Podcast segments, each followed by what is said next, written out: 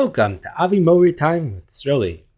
When Avi Mori was in basic training in 1995, it was announced that they're going to be going on an FTX.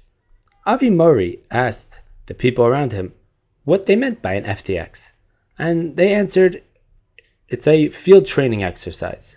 Avi Mori asked for how long they would be going, and they answered, we're going to be going for three days. There were no kosher meals provided, so he brought three ruglach, one for each day.